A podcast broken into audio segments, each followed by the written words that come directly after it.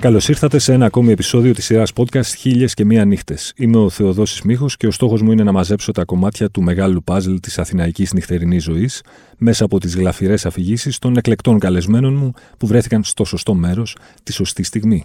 Για να μας ακούτε, ακολουθήστε τη σειρά Χίλιες και Μία Νύχτες του One Man σε Spotify, Apple Podcasts και Google Podcasts. Μαζί μου σήμερα ο Artistic Director του Stegi Radio και Curator του μουσικού προγράμματος της Στέγης, κυρίες και κύριοι, ο Κετέμπο. Καλώς ήρθες λοιπόν. Καλώς σας βρήκα. Το τιμόνι είναι στα χέρια σου. Ελπίζω λοιπόν να είσαι έτοιμος να μας πας μια βόλτα στο χρόνο και στο χώρο. Μια φορά και έναν καιρό λοιπόν ήταν ο Κετέμπο. Λοιπόν, ε, σκεφτόμουν διάφορες ιστορίες που θα μπορούσα να πω για, για την ε, νύχτα και έτσι σε αυτό το κομμάτι του κόσμου η νύχτα ξεκινάει μετά τις 2 η ώρα ε, τα ξημερώματα. Έτσι απέκλεισα διάφορες συναυλίες, διάφορα μπαρ των εξαρχείων και έφτασα χαμηλά στην οδό Μπενάκη και ε, Σταδίου ε, στο ε, Club Factory. Το Factory αρχές δεκαετίες 90 δεν μπορώ να θυμηθώ ακριβώς την περίοδο, πρέπει να είναι 92, 93, είμαι 20-21 χρονών, μετράω δηλαδή ήδη κάποια χρόνια που γυρνάω σε συναυλίες και μαγαζιά. Ε, άνοιξε μία πόρτα εκείνη τη μέρα σε κάτι τελείως διαφορετικό, ε, σε μία πολύ άγρια μητροπολιτική γιορτή θα μπορούσα να, να, να πω αυτή τη λέξη. Σε ένα rave χωρίς όρια, σε ένα μαγαζί συμπεριληπτικό και αρκετά και σε αυτούς τους όρους που χρησιμοποιούνται συχνά σήμερα γύρω από το diversity, τη διαφορετικότητα ε, και που μας αρέσει να τα λέμε ότι υπάρχουν. Ήταν μια μοναδική εμπειρία και θα ήθελα να πω κιόλας γιατί είναι μοναδική εμπειρία γιατί οι, προηγούμενοι μου, ε, οι προηγούμενες μου νύχτες είναι αρκετά κανονιστικές για την περίοδο δηλαδή τι είναι, είναι ένας post-punk, industrial που κατηγοριοποιεί το, ε, τα πράγματα διαμέσου της ποιότητας. Δηλαδή λίγο πριν να μπω μέσα σκεφτόμουν να, να μπω για το Gave στο Άλοφη, να πω για τους Seakic TV που παίζανε Acid στο Ρόδο το 88 και δεν ξέραμε τι είναι αυτή η μουσική. και, και, λίγο πριν να μπω... Ε, θεώρησα να πω κάτι που με έβγαλε ε, ε, εκτος Το μαγαζί ήταν ένα gay club, ε, ήταν ισόγειο, Έπαιζε ο Μίκη που ακόμα δραστηριοποιείται και είναι DJ που νομίζω γεμίζει αρένες ε, στην Αθήνα.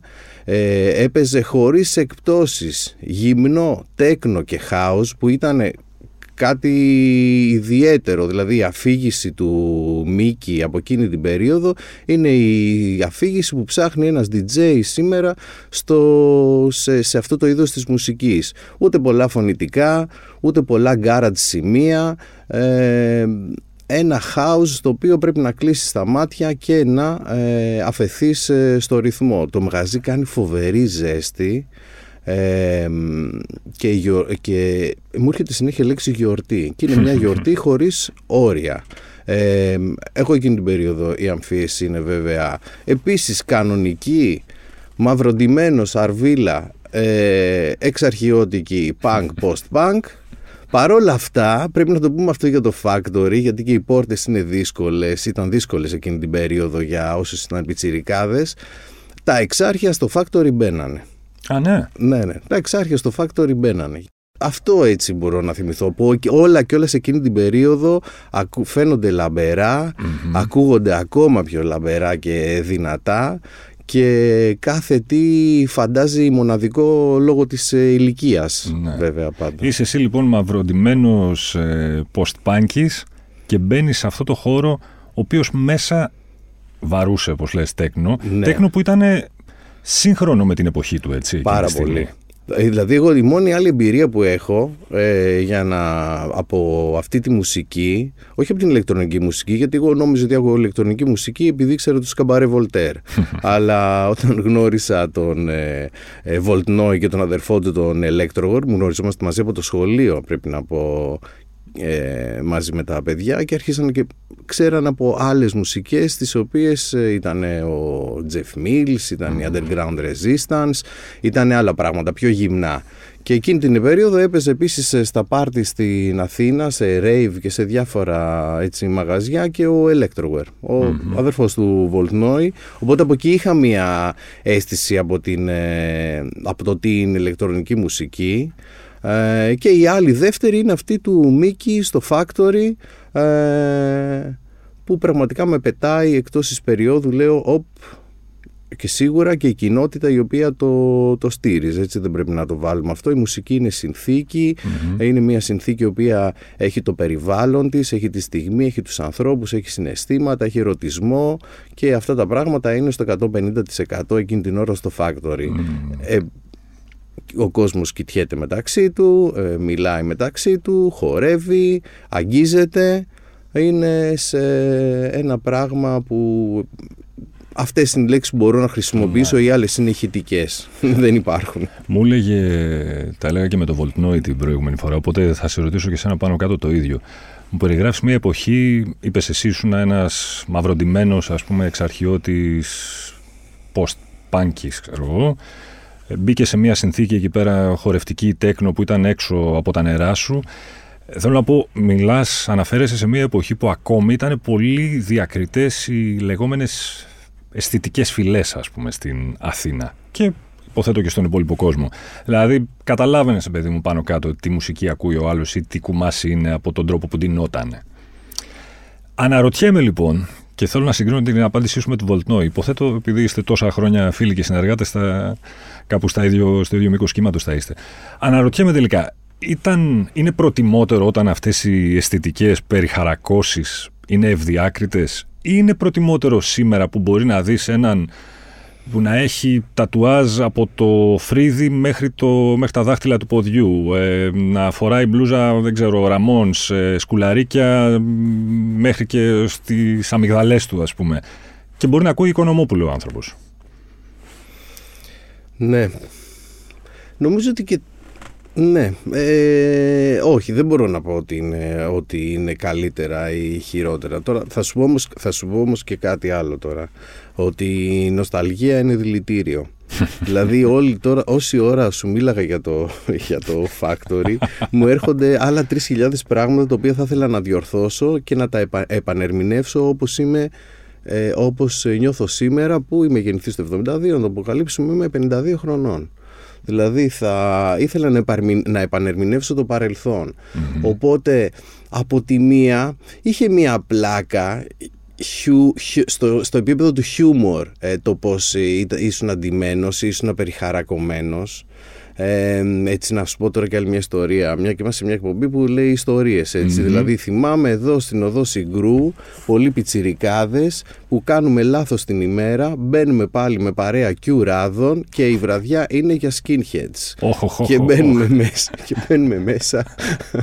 και μετά από λίγο αποφασίζουμε να φύγουμε, όπου ένας θηριώδης σκιν στην πόρτα λέει: Γιατί ρε παιδιά, δεν σας αρέσει; Λοιπόν, οπότε θέλω να σου πω, υπάρχει και το χιούμορ εκείνη εκείνη της ε, περίοδου, το πώς είναι εντυμένη, το πώς συμπεριφέρεται ο κόσμος. Επίσης, είναι μια περιφερειακή βαλκανική χώρα η Ελλάδα, η πληροφορία έρχεται αλλιώς, δηλαδή σημαίνει κάτι το να ταυτοποιείσαι με έναν τρόπο εκείνη την περίοδο το 90. Δηλαδή, σημαίνει κάτι το να λες, ξέρω τους Θρόμπι Κρίστιλ, ξέρω τους Νοϊμπάουντεν, είναι, ε, ξέρω αργότερα τους Νιρβάνα, ξέρω αυτό. Κάπως καθορίζεσαι, δείχνεις ότι σχετίζεσαι έξω από αυτή τη μικρή περιφέρεια του κόσμου, η οποία και σήμερα παραμένει μια μικρή περιφέρεια, αλλά ταυτοποιείσαι με διαφορετικό τρόπο. Σήμερα δεν χρειάζεται να ταυτοποιηθείς και να βρεις μια ισχυρή ταυτότητα σε αυτό που ίσως λέγεται ε, ή ένα, ένα, ένα καλτ το οποίο να, να ακολουθήσεις. Σήμερα εκείνο που, σε, που έξω εγώ βλέπω είναι μία νόρμα και μία μη νόρμα. Δεν μπορείς όμως να την καταλάβεις ακριβώς από τα ρούχα. Η αλήθεια είναι. Η μουσική σε όλο αυτό ε, σήμερα παίζει εξίσου σημαντικό ρόλο πιστεύεις για τη λεγόμενη youth culture με αυτό που έπαιζε κάποτε; Ή τώρα το γεγονός ότι είναι τόσο ε, απρόσκοπτα διαθέσιμη ανα πάσα στιγμή σε ασύλληπτες ποσότητες που οι παλιότεροι δεν τις ονειρεύονταν ποτέ καν ή τώρα αυτό ενδεχομένως να την ευτελίζει; Ενδεχομένως, δεν ξέρω. Αναρωτιέμαι αν είναι έτσι. Η, η μουσική ανέκαθεν παίζει το ρόλο της σε κάθε περίοδο. Ε, νομίζω ότι και ακόμα τώρα παίζει την περίοδο. Μπορεί να μην είναι τόσο ευδιάκριτη όπως ε, είπαμε πριν με τα, με τα ρούχα ή με το ντύσιμο ή με όλο αυτό το πράγμα. Αλλά όμως το κοινωνικό της, πολιτικό, πολιτιστικό ρόλο συνεχίζει και τον παίζει. Μπορεί να μην τον παίζει σε όλη την εκταση αλλά υπάρχουν και διάφορες λεπτομέρειες και μικρές γονίτσες που εμείς που είμαστε σε άλλη γενιά δεν τις είχαμε παλιά.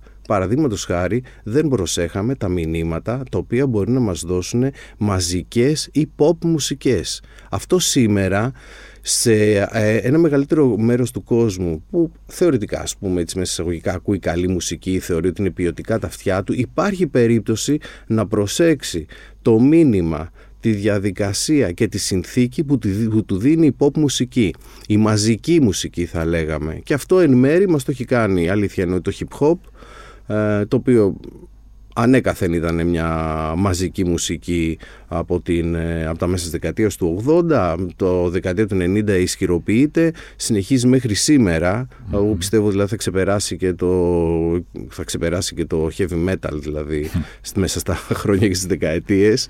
Ε, και ισχυροποιείται σαν μια μαζική μουσική η οποία δίνει σε όλους διαφορετικά μηνύματα για να καταλάβουν την περίοδο. Η μουσική είναι ένας καθρέφτης της κάθε εποχής. Είναι σκαθρή στον οποίο κοιτάζουμε τον εαυτό μας αλλά και κυρίως τον κοιτάζουμε ανάμεσα, ανάμεσα σε άλλους. Δηλαδή είναι, ένας, είναι ένα, μια συλλογική εικόνα της εποχής. Οπότε ναι μεν η μεγάλη πληροφορία όλο αυτό με το Bandcamp, με τα streaming services. Δυσκολεύει, λίγο, δυσκολεύει λίγο το ψάξιμο δυσκολεύει πως συγκεκριμένα να ταυτοποιηθείς πάνω σε μια φυλή ε, μουσική αλλά από, από την άλλη δίνει και ένα μπλούτο ε, ταυτότητας, ένα μπλούτο στον οποίο μπορείς να βγάλεις διαφορετικά Να μπεις σε έναν ωκεανό και όχι μέσα σε μια πισίνα. Το κολύμπι σε αυτόν τον ωκεανό με όχημα το Stegi Radio πώς γίνεται; Πώς φτιάχτηκε όλο αυτό το πράγμα και πώς πορεύεστε, δηλαδή πώς φτιάχνετε το πρόγραμμα, με ποια κριτήρια επιλέγετε, ποιους παραγωγούς, ποιες μουσικές, υπάρχει κάποια κεντρική ας πούμε οδική αρτηρία πάνω στην οποία επιλέγει να περπατήσει το Stegi Radio; Η αλήθεια είναι ότι η κεντρική οδική αρτηρία του Stegi Radio είναι η Αθήνα η Αθήνα και έτσι το μότο μας είναι η Αθήνα μια κεντρική πόλη της ε, μεσογειου Αυτό συνδέοντας την Αθήνα με τη Μεσόγειο εκείνο που μπορείς να, να, να διακρίνεις είναι το ότι άρα μιλάμε για ένα σταυροδρόμι πολιτισμών εκεί που ενώνονται κάποια πράγματα σε αυτό το μέρος ε, του κόσμου. Η, το Στέγη Radio αυτή τη στιγμή είναι ένας καθρέφτης της σκηνής της Αθήνας. Είναι ένας καθρέφτης της σκηνής των μουσικών, των DJ, των selector, δηλαδή ε, έχει μία, ένα, ένα κομμάτι από αυτό που ακούς και βλέπεις γύρω γύρω από την ε, μουσική σκηνή. Ποτέ δεν θα μπορέσει να είναι ένα, ένα απόλυτο εργαλείο και να πεις ότι το Στέγη Radio είναι η σκηνή της Αθήνας, αλλά είναι ένα μικρό κομμάτι. Βέβαια, ε, το να έχεις μια τόσο δυνατή local ε, στήριξη ε, σε βάζει και σε μια και σε βάζει και σε μια, κάποια πιο διεθνή Δηλαδή το τοπικό σε αυτή την εποχή του ίντερνετ και το πώς συνδέονται και όλοι οι παραγωγοί και οι DJ μεταξύ τους μπορεί ένας σε να βγάζει ένα δίσκο ή μια παραγωγή κάπου στο εξωτερικό αντίστοιχα κάποιος από το εξωτερικό να το κάνει στην Ελλάδα μας έχει βάλει και σε μια διεθνή περιπέτεια. Δηλαδή θα μπορούσαμε να πούμε ότι το Stegi Radio είναι ένα αθηναϊκό ραδιόφωνο ε, του 2000 του του 2000 έως το 2023 ένα αρκετά σύγχρονο, πράγ, ένα αρκετά σύγχρονο πράγμα ε, αλλά συγχρόνως ε, αποτελεί και μία εικόνα από ανθρώπους οι οποίοι έρχονται από το παρελθόν ε, και έχουν να πούνε ιστορίες παρελθόν, παρόν, μέλλον πάνω σε έναν ανοιχτά τελείως γεωγραφικό χάρτη ε, είναι και ένα διεθνές ραδιόφωνο, με λίγα λόγια. Υπάρχει κάτι που δεν θα ακουγόταν ποτέ στο Stegi Radio, που δεν θα αφήνατε να παιχτεί ποτέ; Δεν έχουμε rock. 70s. Παρ' όλα αυτά έχουμε, έχει, υπάρχουν κάποιοι οι οποίοι έχουν... Ε, υπάρχει ψυχεδέλεια από την περίοδο. Αλλά δεν μπορούμε εμείς να, να βάλουμε έτσι, ξέρεις, τέτοια όρια. Υπάρχει extreme ήχος, ε, υπάρχουν μη κατανοητά πράγματα και αυτό είναι το πιο ωραίο πράγμα στο ραδιόφωνο. Όταν λες μη κατανοητά μη κατανοητά. Προχθές άκουσα μία εκπομπή ενός συμπαθέστατου DJ, πρέπει να είναι 19-20 χρονών, ο οποίος έπαιζε σε λάθος pitch και λάθος στροφές σε Nirvana και 90s. Ε, και ήταν εντωμεταξύ τους δίνει και τη δυνατότητα το CDJ και η τεχνολογία νομίζω να αλλάξουν το pitch χωρίς να αλλάξουν την ταχύτητα. Οπότε αναρωτιόμουν αν υπήρξε, αν υπήρξε, με, αν υπήρξε κάποιο γυναικείο female cover στους Nirvana. Ε, αυτό η διεθνοποίηση της Αθήνας πάντως είναι ένα πράγμα που ε, μας αρέσει και το παλεύουμε πάρα πολύ και στο digital αλλά και στο physical ε, event και στα ε, physical event. Επειδή μιλάτε, φαντάζομαι είστε σε διαρκή επικοινωνία και με κόσμο απ' έξω, με συναδέλφους, καλλιτέχνες, DJs, selectors που λες και όλα αυτά. Παλιότερα λέγαμε εξής. OK, okay, ακούγεται τίποτα από την Ελλάδα έξω, ξέρουν τίποτα από αυτά που κάνουμε εδώ πέρα, που γίνονται διαρκώς πολύ ωραία πράγματα. Τώρα έξω, τι γνώμη έχουν για αυτά που συμβαίνουν στην Ελλάδα; Κοίταξε.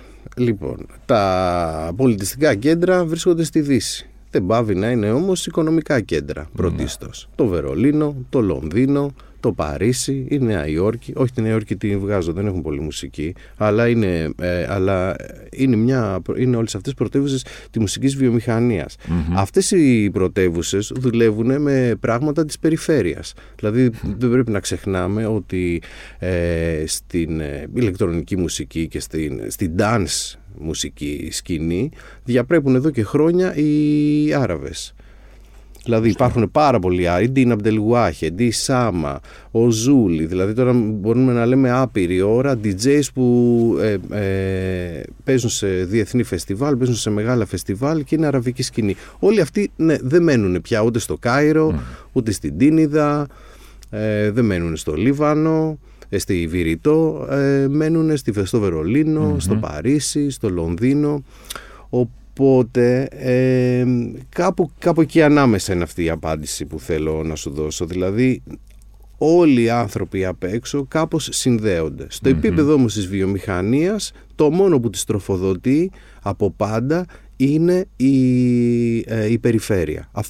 το, το so-called περιφέρεια, έτσι, ναι. γιατί το έχω πει και τόσες φορές λέξεις, ε, τόσες φορές που αποκτά και μια αρνητική, αρνητική χρειά.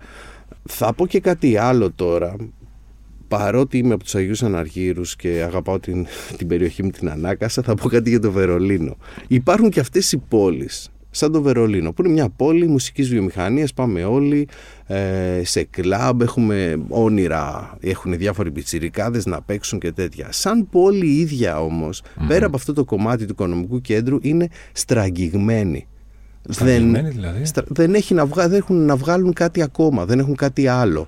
Okay. Δηλαδή την έχεις, ε, την έχεις τραγγίξει σαν ένα σφουγγάρι. Δεν βγάζει ε, πολιτιστικό προϊόν δικό του, μια δικιά του αφήγηση μέσα στην πόλη, ε, παρά μόνο κάτι καρικατούρες, θα περιμένεις 22 ώρες έξω από τον Μπερχάιν, θα βρέξει και μπαίνοντας θα σου πούνε τους όρους του engagement ε, μέσα στο μαγαζί, στην πορτα Δηλαδή πράγματα τα οποία δεν έχουν να κάνουν με τη μουσική. Ναι. Με όλη αυτή την λαμπερή ανάμνηση που σου είπα πριν για την Αθήνα το 90 ή γιατί το, για το στεγή radio όπως διεθνοποιείται, αν δεν διεθνοποιείται.